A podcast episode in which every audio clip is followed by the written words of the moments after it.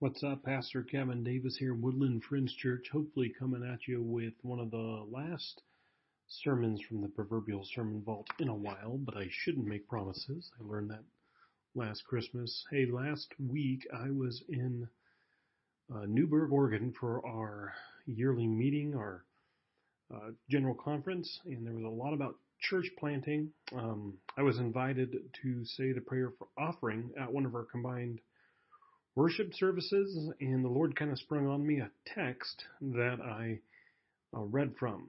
Um, but I recalled that I preached on it, so I just thought it would be neat to take that from the vault, give that to you this week. Again, if you head over to Woodland Friends Church YouTube page, you'll find yet another sermon from the vault. So hopefully coming at you beginning next Sunday with new sermons. This week, the reason I'm uploading a sermon from the sermon vault is because we're doing a kid's message again. So thanks for tuning in week by week, guys.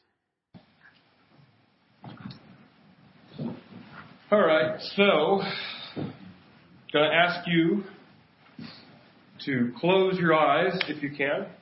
Close your eyes. Don't close them that hard.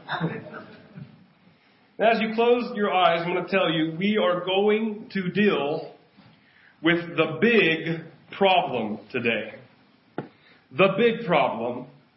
The problem you might come to church with every Sunday and wish it could be fixed. So we're going to deal with that problem. I'm sure you're glad you came this Sunday. Keeping your eyes closed, I want you to think of it. Visualize it, if you can, that big problem. The biggest, darkest, meanest, most impossible conundrum, that very dark place in your life. That problem that you may confide in others with about, but also it's such a heartache to discuss. Being your pastor, your family, your friend, I know for some of you what that problem is. I'm talking about that son or that daughter who is wayward, who is so far down the wrong road, it's just pinpricks in your heart. For some of you, it might be in your entire family. You're worried about them. Maybe you pray for them, maybe you don't. Today would be a good time to start praying for them. For others of you, it is finances and the inability to get more finances. For others of you who thought I would leave you out, but I'm not, I'm talking about the sin that you keep in the closet. The sin that's better for you and more convenient for you to keep it there. That sin, that secret sin that you're in the vicious cycle in. The sin that you're certain is going to be the death of you. And you live on the cusp of worrying if Jesus really forgives you 70 times 7. For others of you who are right now thinking, oh, this is a sermon that John Doe should be here for, I'm calling you out too. you have a big, impossible hurdle of a problem, past hurt, that doesn't go away a broken relationship, frightful insecurity that makes you someone you're not when you're around people. Whatever it is, bring that biggest problem that keeps you up at night that you feel like if it was dealt with, you could suddenly rest easier and life would be a little more enjoyable. If it's up in the forefront, or if it's not, find that problem and bring it to front and center. Heavenly Father, now that we're all here and we're all vulnerable and we're all honest, I invite you to speak to us. Because, Father, there is nothing that I could say that will help.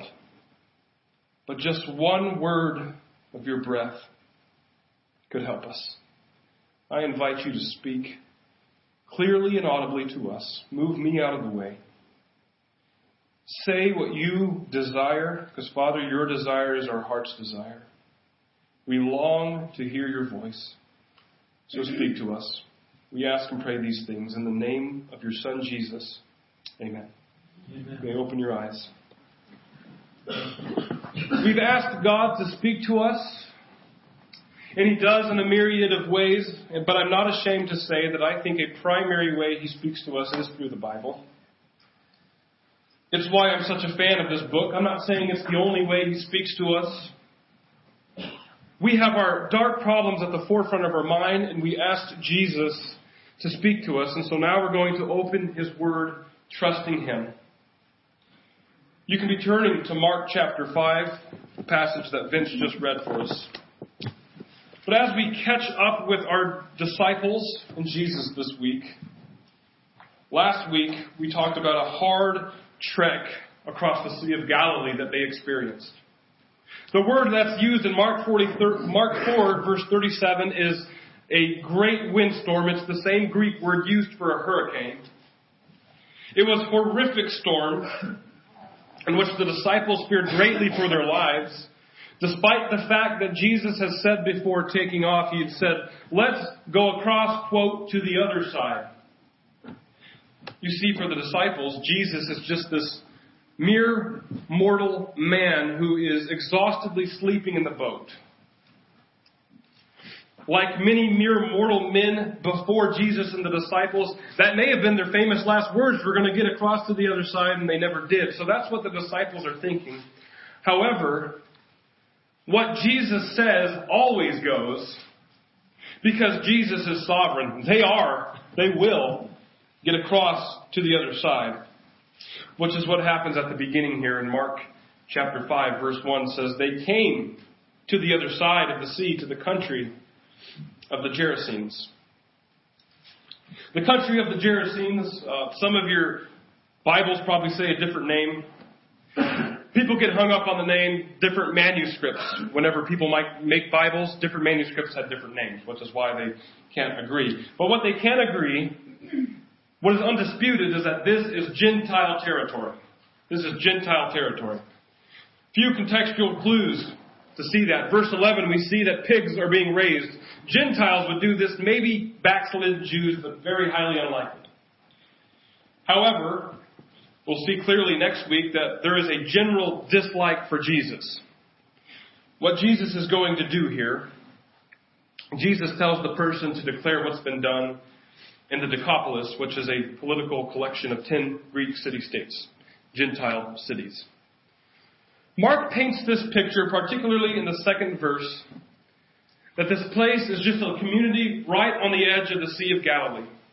They are on the southeastern side. Jesus was preaching near Capernaum before, so he's come from the northwestern side.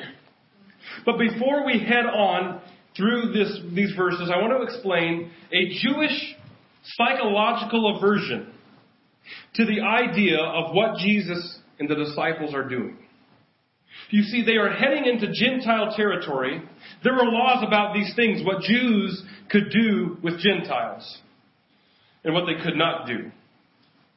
This had to do with separation concerning religion, concerning marriage. In places like Exodus 23 or Deuteronomy 7, Joshua 23, these are all Old Testament passages that basically say have nothing to do with these people. Now, I'm not saying every Jew at all places and at all times observed these things religiously and piously, and in fact, many Old Testament prophets are angry because Israel is not always following these laws.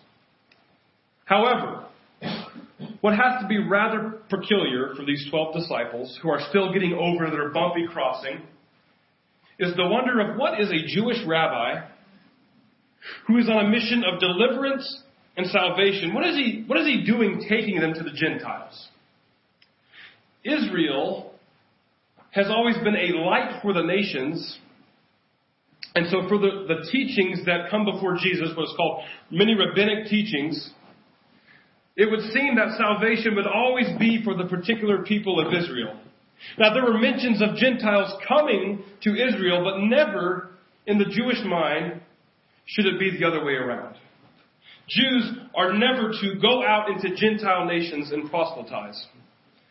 This is why when this happens in the book of Acts, well after Jesus and well after the episode we're talking about here, while it takes up a few, a few chapters, there, there's a big church gathering. We need to have a, a council about this. We need to discuss it. And finally, they come to consensus saying, yes, this is God's will that they might be saved. But that's far off. And so the question is, what is Jesus doing here with these people? What is he doing here? they might feel that they just went across the sea for nothing. It's going to be fruitless. There's no reason to be here, Jesus. It's worthless to spend time with Gentiles. And then as we read these verses, we're going to see that the whole thing reeks of just being very unclean. There's pigs here. They don't worship the same God, nor would they care. And look at what happens right when they arrive. Verse 2. And when Jesus had stepped out of the boat, immediately there met him out of the tombs a man with an unclean spirit. Hmm. One of Mark's favorite words is immediately. he uses it often. I want you to see that the idea here is that Jesus has landed on enemy turf. He is unwanted. This is nothing new for Jesus, as already in many places he comes into contact with, quote, unclean spirits. This first happened in a synagogue in Capernaum, Mark 123. And with that unclean spirit and every unclean spirit to come after, there have been many of them. Jesus has had authority over them, the unclean spirits, and he usually casts them out and he commands them not to speak. But for the Jewish reader, as well as for the disciple who's been with Jesus through most of these encounters, perhaps there's a little tension. Perhaps there's wonder.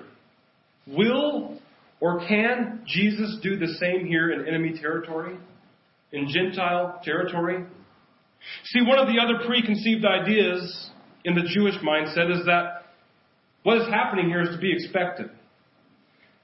They expected that demons and unclean spirits are just rampant in Gentile territory, in pagan territory, because it's godless. So the Jewish mindset, again, Israel is set apart. Israel is God's chosen people. So of course the Gentile lands are pagan and open to all kinds of demonic spirituality. And so though it's likely frightening what's happening with this man, it's also a little ironic. It's a little expected that, well, the welcoming party at the Gentile coast is a demon possessed man. Of course it's going to be. Of course it is. Jesus and the disciples have landed in a very dark place. They meet a demon possessed man who lives among the tombs. Just imagine a homeless guy living next door in the cemetery. Hmm. Nobody likes him. Nobody dares to go near him. And the tombs in that day were caves in the hillside. You know, even for the, the, the, the old law says about the Jewish person, excuse me, the, the Israelite, whenever they come into contact with dead people, they are defiled for seven days. And furthermore, if they don't seek to purify themselves ritually or physically, Numbers 19 says that that person must be cut off from Israel completely. This is Jesus' first encounter as he lands. And I find it interesting in verse 2, though probably eventually we'll, assume that the disciples are getting off and setting foot onto this land. Verse 2 only mentions that Jesus stepped foot onto this land. Only Jesus. But Mark then goes into vividly explain the hopelessness and the helplessness of this man. Verses 2 through 5, it says, And when Jesus had stepped out of the boat, immediately there met him out of the tombs a man with an unclean spirit he lived among the tombs, and no one could bind him anymore, not even with a chain. For he had often been bound with shackles and chains, but he wrenched the chains apart, and he broke the shackles in pieces. No one had the strength to subdue him. Night and day among the tombs and on the mountains, he was always crying out, cutting himself with stones. Two things here. First thing, I want to emphasize one more time that a Jew showing up to this happening with this person, it would be like red neon lights. Avoid. Avoid. I mean, 15, I don't know, that's just an exaggerated number, but like 15 law breaking things happening, and you could just hear the shouts of unclean, unclean. Even today in our time, I would probably steer clear of this person. I mean, call it a lack of faith that I could do anything, call it cowardice, call it what you want, but I'm just not going to get near that guy. Second thing, if you have a study guide for our series on the table out there, the, the chapters 1 through 5, the older one, James Rollbright, he did a study for this passage and he said, quote, I'm not sure the Bible offers a more vivid picture of hopelessness, despair, and destitution than the Gerasene demoniac. And one of my commentaries would agree, noting the description of the demoniac is one of the most lamentable stories of human wretchedness in the Bible. I mean, look at this. Verses 3 through 4 gives about eight references to binding, chains, and the inability to be subdued. He's like a mad, wild animal. He can't be bound. Imagine his family. I don't know, they're pagans, but imagine his family just hoping or wishing that he could stay in one place and at one day maybe be approachable. But for them, that day is never coming. Verse 5 tells us that he's one of these people who cries out, he shrieks. now I don't know about you, but people like that scare me. you know, you know they're lost. You know they're deluded. You know that their mind is somewhere that you don't want to go. Nor do you want to find out what their mind says about you whenever you talk to them. Verse 5 also tells us he mutilated himself. Perhaps another reason many tried to capture him and bind him. But it was no use. This man is mutilating himself. I want you to see this is the ultimate desire for the enemy. That God or anything in God's image is mutilated or destroyed because the enemy doesn't want to reflect God's image nor be reminded of God's image. Immediately we see that this demoniac is a far cry different from previous encounters that Jesus has had with unclean spirits in the book of Mark. See, most accounts thus far have just been, in the demoniac said, Who are you, son of the Most High God? And Jesus just shuts them up and casts them out. But the picture here is that Jesus is being met by a man who has a, maybe a history, obviously a history with these demons. The demons have been with them, we don't know for how long. And in some instances, this is a picture of the Gentile nation. Of all the people who are far from God. And spiritually, this is a picture of you and, of you and I, of who we are without God. Mentally and physically, this man is in torture. He is helpless, completely bound up, completely possessed by demons, completely incapable of helping himself. Jesus has arrived to meet an unclean man in an unclean place near unclean animals. It's all unclean. It's all bleak. It's all hopeless. I wonder if you've been here. What is your big problem that I ask to think, you to think about? The situation is too far gone. The wayward child just never intends to come back. The stakes are too high. It's been this way for too long. It's all godless. It's all missing something. It's all beyond repair. The sin has been eating at you for too long. The insecurity, it's just too ingrained. It's part of your life. I wonder if you've been here. Look at what happens. Verse 6. And when he saw Jesus, that is the demon, saw Jesus from afar, he ran and fell down before him, and crying out with a loud voice, he said, What have you to do with me, Jesus, Son of the Most High God? I adjure you, by God, do not torment me. For Jesus was saying to him, Come out of the man, you unclean spirit. I want to start with verse 8 because Mark, the writer, seems to indicate that this was the first word exchanged between both of them. Jesus and the demoniac. And I have to be honest, as I wrote this, I wrote this sermon and I just studied it. This is my favorite picture in this sermon. I just love this idea.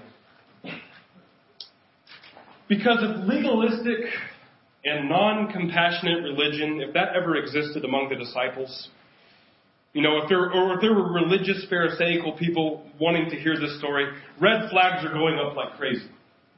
Jesus shouldn't be there. Those are demons. Uh, they are in Gentile territory. They're, they're in contact with an unclean man who lives in the cemetery. There's pigs around. And I get this picture of Jesus, of this protective, tipped off, righteously indignant dude who just hops the boat and makes a beeline for the demoniac.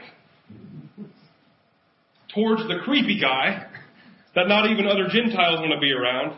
And I get this picture of Jesus sternly yelling, Come out of the man, you unclean spirit.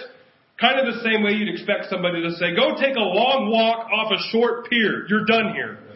and I want you to see this is kind of a moment of, of revelation for the demons, for Satan's kingdom, for the dark world. Because in verse 6, we see the demoniac running to Jesus and falling down before him. Kind of the same way, I think, whenever you're in the office and you're about to fall asleep and then the manager comes in. So you're hurriedly looking busy. But see, this, this falling down before Jesus, it's very evident that it's reverent, it's subservient. Um, some translations do use the word worshipped, but it's not an act of worship from the demon. Yes, the word means to fall prostrate, but it literally gives the picture of like when a dog licks its master's hand. That's, that's what's happening here. So for the, the demon, I think it's more of a cowering in fear. Oh no, the boss man is here. I'm in trouble. And this demon knows his place. And it says, in crying out with a loud voice, he said, What have you to do with me, Jesus, Son of the Most High God? I adjure you by God, do not torment me. Here's what I see this as. The demons, Satan, they kind of see Gentile territory as the devil's playground. Right? Like, like Jews, Israel, that's Jesus' playground. And Satan, he's, he's out to kill Jesus, and in fact, whenever he thinks he has killed Jesus at the cross, he thinks he's won. He thinks the game is over. Because he thinks that Jesus is just concerned about Jews in Israel. But it's something that the enemy did not see coming Jesus landing here on Gentile shores. What is he doing here? The demons ask, What have you to do with me? Which is basically a roundabout saying of, What we demons here do with this poor unlucky sap is no concern of yours, Jesus. Go back to Israel. That's your playground. We're in ours. But they say this in a nice way, a way that's reluctantly subservient. They plead, I adjure you by God, or some say, I swear to God, don't torment me. They're appealing to God because these demons think that they're being treated unfairly. It's against the rules, Jesus. Why are you in our playground? You can't be here. Don't do anything to us. And I love this because Jesus is in charge. You know, I think the disciples have to see it coming because they just witnessed Jesus tell an entire weather system to just disintegrate over the sea. And here Jesus is with the demons. Jesus shows up. He finds the demons just doing what they usually do, torturing people. Jesus, I feel like he just flips, gets out of the boat. Seriously, would you just knock that off? And he's about to talk to them, I think, like a manager talks with his employees. Look at what he says. And Jesus asked him, what is your name? He replied, My name is Legion, for we are many. This, is this part really necessary? I kind of wondered. I mean, I feel like we're witnessing small talk. Uh, what's your name? Legion. Oh, is that a paternal name? Did your granddaddy name you that? Or is that Swedish? What is Legion? You know, in past exorcisms, Jesus, all he had to do was just command the unclean spirits to go out and leave. Most commentators say, well, in that time there was a formula for these things, and one of the things is you had to know the name of the demon to cast them out. Jesus doesn't have to know their name, but that's maybe why he asked what the name was. But the demons here, they evade Jesus' answer. They don't give their name or names. They just say, we are legion. Because they are many. This might be a last pathetic attempt at intimidating as in, oh, there's many of us, so good luck trying to get every last one of us out of this poor guy here. And I'm sure Jesus was like, oh, you know, one demon, I can handle that. And man, massive storm systems, I can take care of those things. But I've met my match exorcising all of these many demons at one time. No, Jesus doesn't do that. And this is Mark's intention. I think he wants readers to see how high the stakes appear to be. Gentile territory, hopelessly lost, tortured, and wrecked man, and a legion of demons. Interesting historical side note some of you might remember that Mark is writing to Christians in Rome at the time. And believers in Rome were under the oppression of Roman persecution. Isn't it interesting that the name Legion is also the name given to a group of Roman soldiers? And here, Jesus is telling Legion what to do. Jesus could probably handle the persecution of Christians as well. In any case, I love the fact that these demons, I, they're trying to intimidate. We're many. Good luck, Jesus. And then look at what happens. Verse 10. His tune changes. And he begged them earnestly not to send them out of the country. I like this. Jesus doesn't even respond. We're a legion. And Jesus is thinking, I'm not even going to merit that with response, whatever. And the demons realize, okay, we're toast. they go from one last intimidation to, to begging. We really don't know why they don't want to go out of the country. You know, maybe Satan has them on duty where they're at. Maybe Satan isn't as forgiving as Jesus is. I told you to stay put. Maybe they like the country. Maybe they like picking on the locals. They're near tombs. Maybe they took familiar shapes and haunted the locals. Maybe there's a good Starbucks there. I don't know. And the point is, I think we're not really supposed to care. They are on the losing team. They're pathetic weasels who are answerable to Jesus, and we are on Team Jesus. Mark, in my mind, I think he gets a little funnier. Look at verse 11. Now a great herd of pigs was feeding there on the hillside. Now, verse numbers were not added to the Bible until the 15th century. So you kind of have to think some scribe was like, oh, I know what to make one verse here. Verse 11. Maybe the scribe wanted us to get a, a, a tinge of comedic foreshadow I mean, readers would go, wait a minute, the demons don't want to go out of the country. Oh, Jesus, Jesus just notices a, a herd of pigs. Oh, this is great. and it gets funnier. Look at what the demons say. And they begged him, saying, Send us to the pigs. Let us enter them. Can you hear the fear in these demons? They went from indignant questioning, Jesus, you entered our playground, to intimidation. There's a lot of us to begging. We'll, we'll enter the pigs, whatever you want us to do. Pigs are great. We love pigs. we'll stop picking on people. I mean, if demons had pants, they would be wetting them. Verse 13. So Jesus gave them permission, right? Jesus is like, I will allow it. Knock yourselves out. Go get into those pigs. It'll be a heyday. And the unclean spirits came out and entered the pigs and the herd, numbering about 2,000, rushed down the steep bank into the sea and drowned in the sea. First of all, can we just do what we have been doing and take it for what it is? I think this is very funny. It's just funny. I mean, commentators, scholars, teachers, pastors, you know, we can straighten our ties, scratch our heads, and try to talk some sort of significant point from this. But it's just funny, and I love it.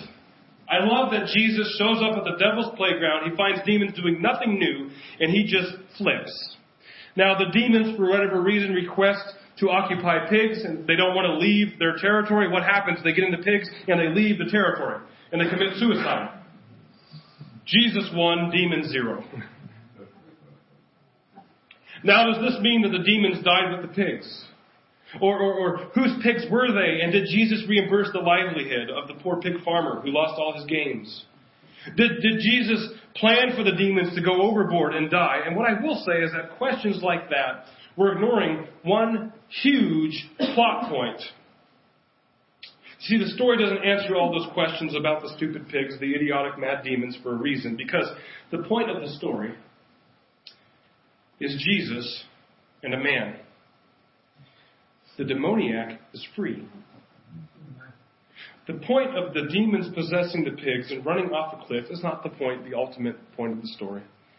The point of the story is Jesus showing up and saving this man. Jesus saves this man. The guy was mentally lost. He was on the horrific verge of committing suicide, self-mutilation. The man was like a ravenous beast, chained up, who always broke free. And this should bring you great hope. Because this man was helpless in all meanings of that term, helpless. He couldn't stop it even if he wanted to. He probably wasn't even in the right mind to care. Could anybody but King Jesus save this man? This man's family maybe worried, maybe left him to his devices a long time ago. This man's mind was not even present. Extreme, utter helplessness. And you know what the neat thing is? We're going to read the end of the story next week, which is basically Jesus just conversing with this guy who no longer has demons. And what does Jesus do? He gets back on the boat and he crosses the sea back into Jewish territory. You know what that means? Jesus, after preaching for so many hours, falls asleep in a stormy sea, goes across a life threatening Sea of Galilee into hostile Gentile territory for just one reason. To save this man who isn't even Jewish, who never asked for any help from Jesus, who wasn't even in the right mind to express any intentions of wanting to be saved. Jesus saves him and heads back. What did this man do to deserve it? Nothing. What does this man have to do to pay Jesus back after Jesus saves him? Nothing. Isn't that amazing? Wasn't, wasn't this man in a dark dark place, wasn't he unable to do anything? And it involved, what this man was going through involves everything about those big problems that you and I go through. This man was possessed by demons, and even if this man had caring family members who were followers of God, probably not, maybe, but this man seemed to be Family members were suffering. They couldn't do anything. The man was possessed. The man commits all kinds of sinful atrocities and he never was ever going to stop. This man's life, monetary life, familial life, relational life, it was all ruined. And Jesus saved him. You and I might be impressed by this, but consider this church, lest we forget. Far many years before this man was possessed by demons, two other people who were just merely tempted committed the one sin that would forever separate God from humanity. And again, humanity was totally jacked up. And again, we were helpless, unable to fix it. We were brainless, didn't know where to start. We were hopeless, couldn't do a thing to please God, always messing up, always sinning. There was no way out. And God, on His own accord, even before Adam and Eve asked, Never did humanity do a thing to merit it. But God takes another journey. Instead of across the Sea of Galilee from the home of Israel, God leaves the home of heaven and comes to earth. And Paul calls earth ruled by a ruler, prince and power of darkness. Why does God become flesh? To save us to save us. He goes across the proverbial sea from divinity to humanity. He goes across the proverbial sea from heaven to earth. He goes across the proverbial sea from purity and innocence to taking on our sin and taking on our corruption. And he crosses the proverbial sea from death to life. And I think it's fitting to read what Paul says about Jesus' dying for our sins in Colossians 2.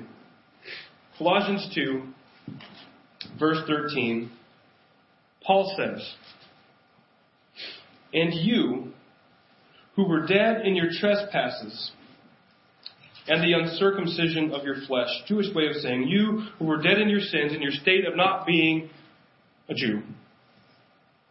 This is what God did. God made you alive together with Him, having forgiven us all of our trespasses by canceling the record of debt that stood against us. with its legal demands, right? He took our sin, the punishment due to us, and this he set aside, nailing it to the cross. And then look at this verse 15. Jesus disarmed the rulers and the authorities, and he put them to open shame by triumphing over them in him. I'll rarely say something like this. I'm sorry, I know some of you read this, but I like what the message says. in verse 15, it says, He stripped all the spiritual tyrants in the universe of their sham authority at the cross and marched them naked through the streets. So, friends, your big problem, your huge problem, your gigantic, dark, scary, seemingly never going to end problem, wayward family members, a dark closet of sin, insecurities. Hear me, church. King Jesus can take those problems and save you from those problems. How do I know this? He saved you from sin, and he saved the demoniac who never even asked him. And he did it without asking anyone if they wanted it to be done in the first place. He did it demanding no payment in return. He did it for both those whom would believe upon his name and trusted him, and as for those who reject him, that's their own decision. But the gift is always there for the taking. Jesus did this out of what? He did this love. Jesus did this because he loves us. So don't miss this. He loves you. What's your problem, your deep, dark problem? Can God fix it? He loves you. He's already fixed your biggest problem, your sin problem. What did Colossians tell us? Jesus disarmed the rulers and the authorities. He put them to open shame. They cannot touch you, your wayward family members. God loves you. God loves the pagan Gerasene demoniac. He loves your wayward family members. Your closet sin that you cannot shake. The demoniac obviously was in sin. He didn't even ask to be healed, forgiven, or made clean. I would encourage you to keep asking. Because if God does that for somebody who doesn't ask, keep asking. Why would Jesus heal you? Not because you impressed him, not because you're in the right or the wrong church, not because you've said enough prayers, not because you've cried enough tears, not because you've heard the right sermons, but he would do it because he loves you. He's crossed so many seas for you, and He loves you. Amen? Amen. Let's pray.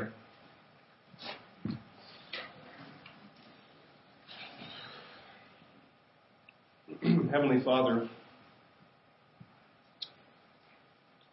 thank you for crossing the sea of divinity and becoming Jesus who walked among us Father, we just witnessed one of his stories today where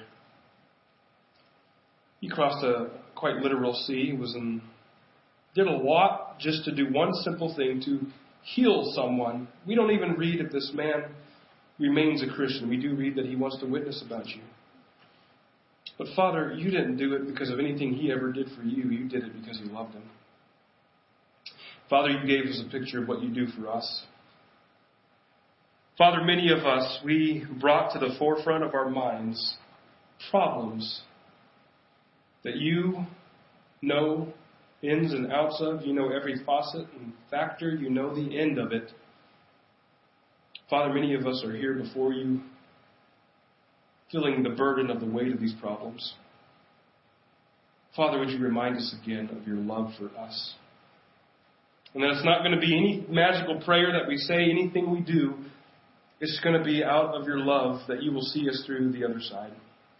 And Father, as we talked about last week, sometimes that doesn't mean you just calm the storm. It means that you are able to get us to the other side. So we thank you. We ask that as we depart today that we would feel those burdens lifted, knowing that our lives are in the hands of a God who loves us. We thank you for that. Father, we pray for a safe trip home. We pray for all those who could not be here today. Touch their, their sicknesses, bring them health. We thank you for all that you do, and we ask and pray these things in Jesus' name. Amen.